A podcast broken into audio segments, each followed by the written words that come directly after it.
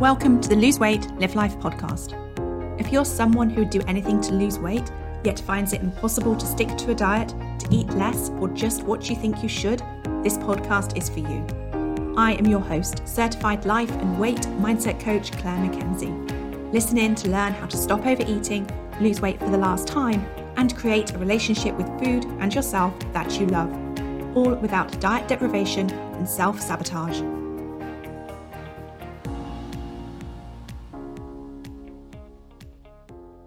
Hi, everyone, and a very warm welcome to podcast episode number 94 Permanent Weight Loss. Today, I want to talk to you about the desire that we have for permanent weight loss. And it's important because I think that many of us have a perception of what achieving permanent weight loss should be like, or we have at least an idea of what we want it to be. And the reality is often a little different. And knowing the reality so that we can prepare for it as a part of our weight loss journey is going to help you set yourself up for success and reach a version of permanent weight loss, even though it may not be the version that you thought it was. But it will still be a version that will absolutely work for you. Now, approximately four years ago, I reached my lowest ever weight since 2006, which was the point that I had reached my lowest ever weight since 1995. I consider the weight that I lost during 2017 and 2018 to be permanent, even though I am heavier now than I was at my lowest point. So, let me tell you a little more about this. When I previously lost weight through dieting, there would always be a point where I got to the lowest weight that I was going to get to with that diet, and then I would regain the weight and continue gaining more weight always until I was heavier than I had ever been before, until I went on the next diet. So in 2006, when I got to the lowest weight that I than I had been for 21 years, I stayed at the, that lowest weight for one day and I regained about two stone in about two months. This was my result from doing a very restrictive, very low calorie diet, the bars and shakes kind of diet. Now, since I lost weight back in 2017, 2018, over the last about four years ago, so for the last four years, my weight has fluctuated within a range of about 14 pounds. But it's a comfortable fluctuation as far as the gains and losses happen quite naturally. I don't feel fear when the weight increases and then have to sort of, in inverted commas, knuckle down and work really hard to get control back. So, this is what I would imagine it might have felt like based on my previous diet experiences. I might have previously thought that when I gained some weight, I would sort of go into that panic mode and either work really hard and manage to get it back down, or I would what would happen is what had happened previously when I'd done diets that I just didn't manage to do that and ended up gaining weight. Whereas now I can gain a few pounds and then don't really notice it and then it comes back off again quite naturally. Okay, now my reason for sharing this with you is because it's not how I imagined permanent weight loss would be when I spent those years and decades before dieting. I had a vision of permanent weight loss that would have meant me getting to my lowest weight ever and then probably sticking to within three pounds of it. This is what I would have called a sort of a perfectionist fantasy version of permanent weight loss. Because the truth is, at least the truth is for me, when I eat certain foods or travel or indulge in food and drink, and I want to do that, that I don't normally eat on weekends. Maybe if I go, don't normally eat sort of during the week or whatever, don't, don't normally eat. But if I go for away for a weekend, I might want to. I can easily gain four pounds over that weekend. Now, I now know that that weight is due to inflammation and water retention, and that I didn't gain four pounds of fat overnight. But it goes to show that for some of us, a small weight range as a definition of permanent weight loss is not realistic, or it might feel like putting too much pressure on my, ourselves. It's important for me to have a permanent weight loss weight range that allows me the flexibility to have the relationship with food that I want to have. And for me, this is not restricting myself to eat only for fuel and nourishment, but to get the balance right between eating for fuel and nourishment and comfort and pleasure. And you can do this too. You can decide what permanent weight loss looks like and means for you. You get to create your own permanent weight loss story too. You get to define your parameters and you get to create the story that you want. Now, if you're at the beginning of your weight loss journey, that may not seem believable, or it may seem that actually I will worry about that when I get there. But it doesn't work quite like that. And what I want you to know is that all of the things that you do on your weight loss journey will help determine what permanent weight loss looks like for you. And so today, what I want to do is share with you five things that you can be doing, five approaches that you can be taking right now, no matter where you are on your weight loss journey, no matter if you've just started or if you're close to being at the weight that you want to be, you can be doing five things that are going to help you manage your weight for life and create permanent weight loss for you. And I'm going to tell you what these five things are, and then I'm going to talk about them in more detail. So, the five things are embrace being intentional about what you eat for life, and it might be helpful to see it as self care. Number two, create a better relationship with the scales and yourself. Number three, get comfortable feeling uncomfortable. Number four, eat to live and don't live to eat. And number five, understand that you're always going to be learning through making mistakes and failing. And when we're working at losing weight, that normally looks like overeating or emotionally eating. And that is a good thing. Okay, so let me talk through each of those in detail. So, number one, embrace being intentional about what you eat for life. Now, because many of us have experienced dieting as a miserable and depriving experience, it's no wonder that some of us, when we approach weight loss, uh, see it as something that we're willing to tolerate for a period of time to get the desired result, but with a view that when we have that result, we can go back to, and then it's a kind of sort of like fill in the blank, whatever it is that you want to go back to. So for some of you, you might tell yourself that you'll go back to living your life, or you'll go back to not depriving yourself, or you'll go back to enjoying treat foods, or you'll go back to not having to think so much, to pay so much attention to what you're eating. And even though you may be talking to yourself about making lifelong change, if you're in the academy or following along and applying what I share on the podcast to your life, it can be easy to consciously or unconsciously fall into that way of thinking that even though you're looking at making lifelong change and figuring out how you want to eat for life, there are still some things that you're looking forward to not doing, starting to do, or doing differently when you've got to your goal weight. And I really encourage you to check in with yourself and see if this is true for you, to see if you're effectively waiting for your weight loss journey to be over. If you are, it's really good to know that because it's a sign that you have the opportunity to learn something about what is going on for you. And you have the opportunity to learn how to embrace being intentional about what you eat for life.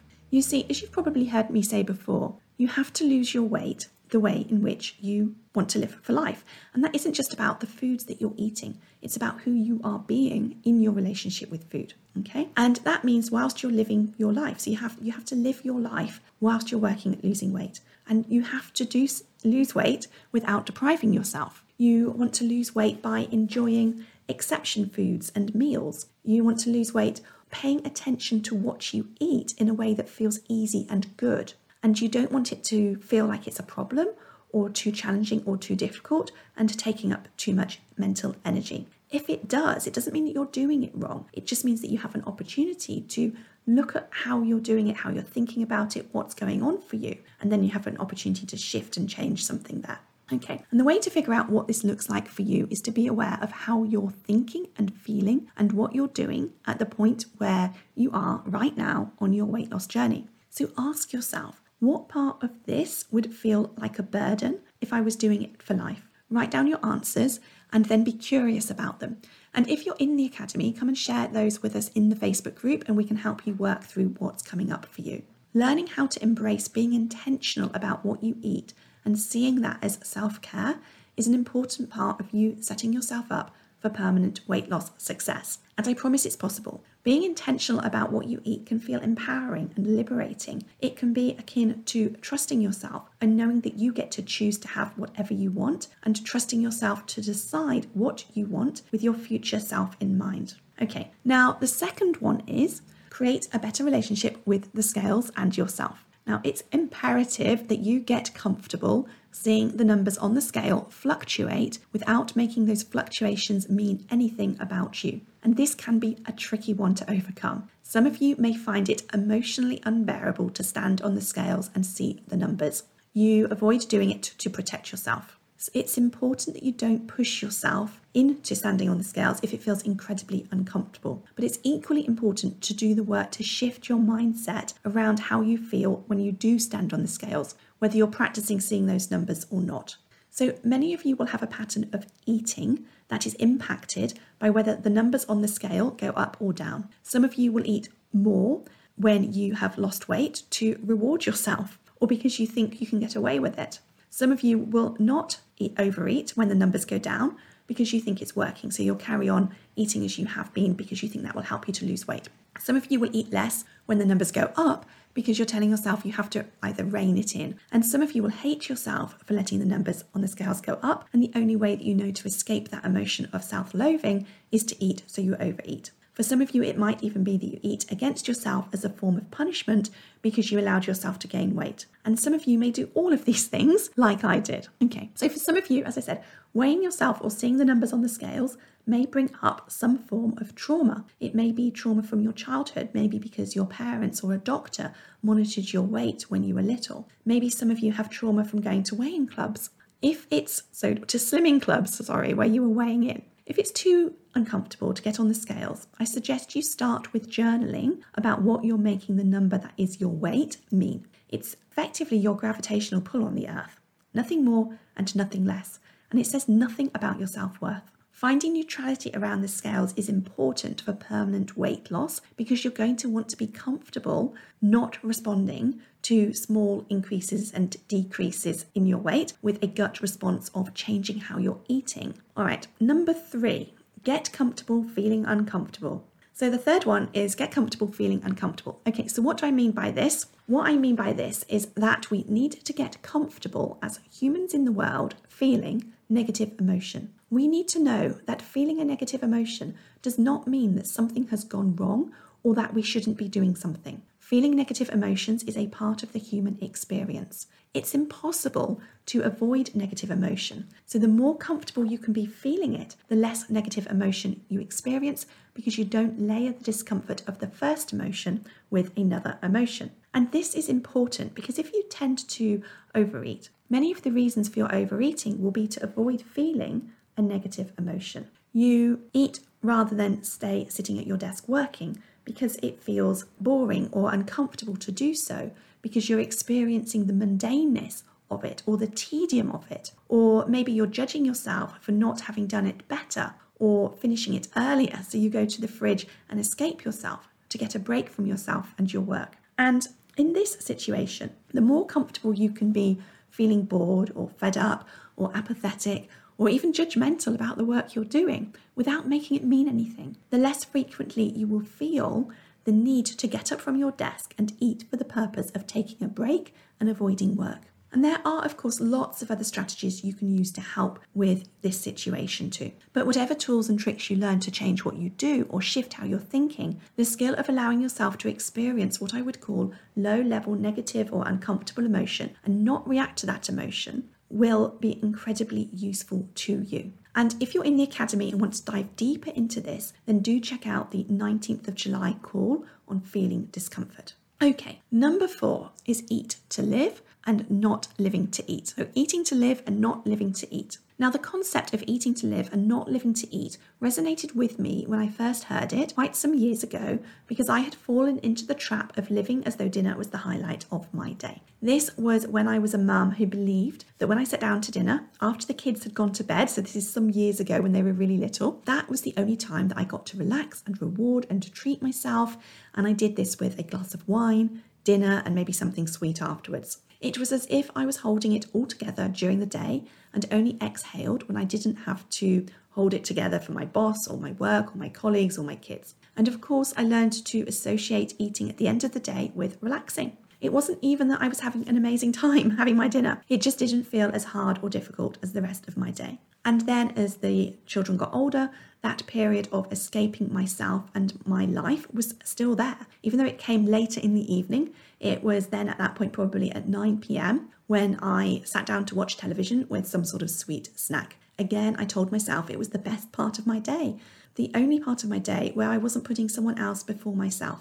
But it wasn't really the highlight of my day. There wasn't that much that was that great about it. I was just escaping from whatever I thought was difficult about my life at that point. So when I think about the idea of eating to live and not living to eat, I think back to these days of dinner and evening snacks. And so to me, this concept of eating to live and not living to eat means a couple of things. First of all, it means taking better care of myself so that I don't have to have the excuse of food as a time out or treat for me. And also means creating a life that I love to live or loving the life I am living so that I loved my day and not the end of it when I was eating. And this was totally possible for me to do. There was absolutely, just let me be really clear, I had a great job, great kids, and a great family and a great life. And there was lots about it that I loved. But for some reason, I was telling myself this story that it was really hard and difficult and feeling a little bit of a victim of my life rather than feeling, you know, capable and proud about you know how I was showing up and all the things that I was doing during my day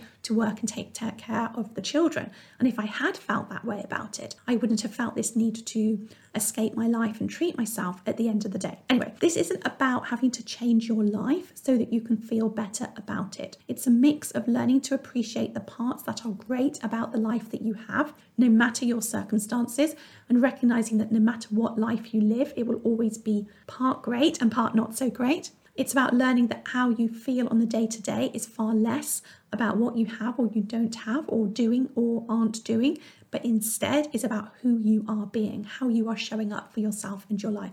And as I say this, I'm thinking, you know, we all see famous people, whether they are famous as entertainers or sports people or business people chasing the next thing, believing that they will then finally feel as though they have the life that they want, whether that is to be more successful, have more money, to have, be more elite at their area of expertise. They chase what they think will make them happy, and then they achieve it, and then they realize they don't feel how they thought they would, and so they chase the next thing, maybe until they burn out or they come to some realization that what they're looking for isn't out there, but it's something that they already have within themselves. And Will Smith talks about this in his recent book. And then, of course, having talked about it in his book and all about his failed attempts to win an, an Academy Award, which was his dream, what does he do? But he goes and self destructs and de- destroys the occasion. Anyway, what I'm trying to say is that if you are or have been someone who finds food helps you to feel better, to relax, to find comfort or joy or entertainment, then learning how to find all of that within you and within your life will make it a whole load easier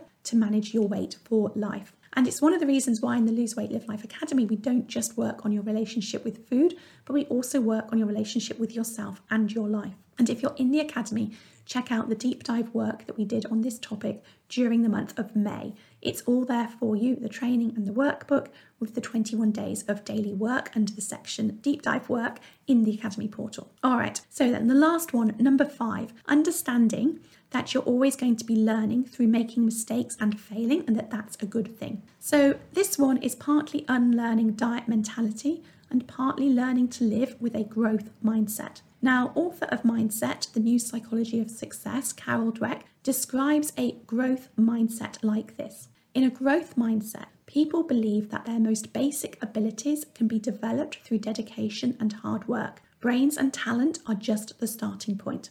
Now, this view creates a love of learning and a resilience that is essential for great accomplishment. Okay, so I talk more about this on podcast number 87 called The Benefit of Open Minded. But what this looks like when it comes to losing your weight and managing it for life is this repeatedly doing the things that will help you to lose weight, irrespective of how many times you mess up, and importantly, what is happening with the number on the scales. Now, this looks like you committing to doing things like deciding how you want to eat, making a plan each day, paying attention to your hunger levels, and then importantly, what you do when you eat differently to how you planned, and seeing that as an opportunity to learn, to not making it mean anything negative about you, to not altering how you eat the rest of that day or at the next meal, accepting it's exactly the process of learning. And I always like to think of it like surfing. You cannot learn to surf without falling off the surfboard whilst you're learning and you cannot figure out how you want to eat and what the relationship with food that works for you looks like without overeating. You cannot understand your current eating habits that led you to being overweight without overeating and learning from it. And the more you really embrace this and stop beating yourself up for eating differently to how you want to be eating, the easier it will be to manage your weight for life.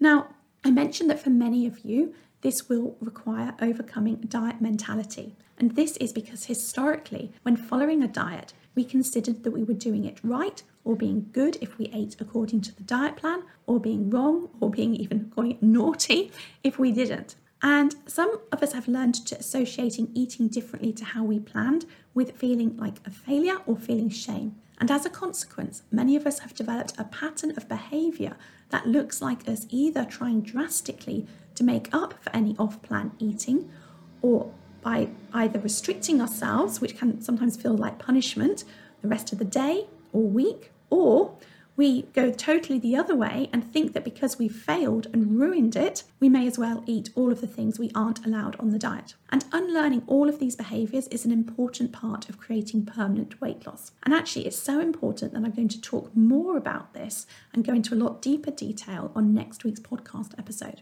Okay, so that's some insight into five things you can do right now, no matter where you are on your weight loss journey, to make progress with your permanent weight loss goal to help you become the person who manages her weight permanently for life. And what I would love you to do next is pick one of those five areas for you to work on right away. So here are those five areas again. And I'm also going to give you one small example of a next step commitment you can make to start changing your relationship with food.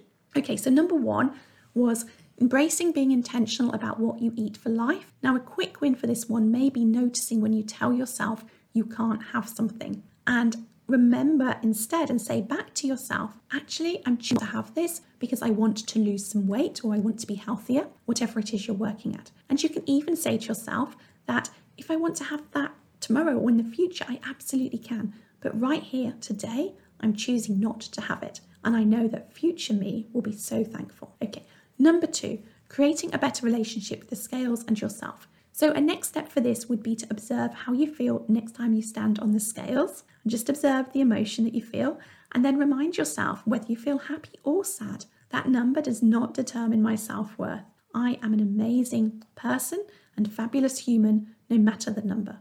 Okay, number three, get comfortable feeling uncomfortable. And if you choose this as your one thing, I want you to think, I want you to pick, sorry, one thing to focus on accomplish that and then come back and choose another. If you pick get comfortable feeling uncomfortable, this looks like you noticing the emotion that comes before you feeling the urge or desire to eat and noticing how it feels in your body.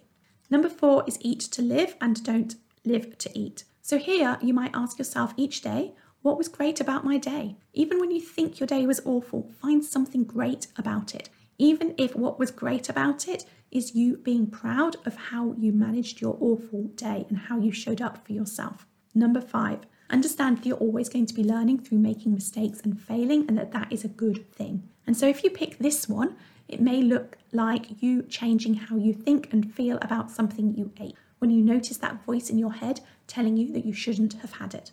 Okay, and so that's it for today. I hope you're having a great week and I look forward to talking to you next week. But before I go, please, please, I would love it if you could leave me a rating and review if you are listening on Apple Podcasts or Spotify. Now, if you're listening on Apple Podcasts, this is how you can do that. If you are on the view, the page view, where all of the podcast episodes are listed, simply scroll down past about the first 10 episodes and then you will see the ratings and reviews section. And you can tap the stars to rate the podcast, and you can click the write a review link to write a review. This will take you less than a minute, but it means that Apple will show this podcast to more people who are looking for weight loss support, and I want to reach and help as many people as possible.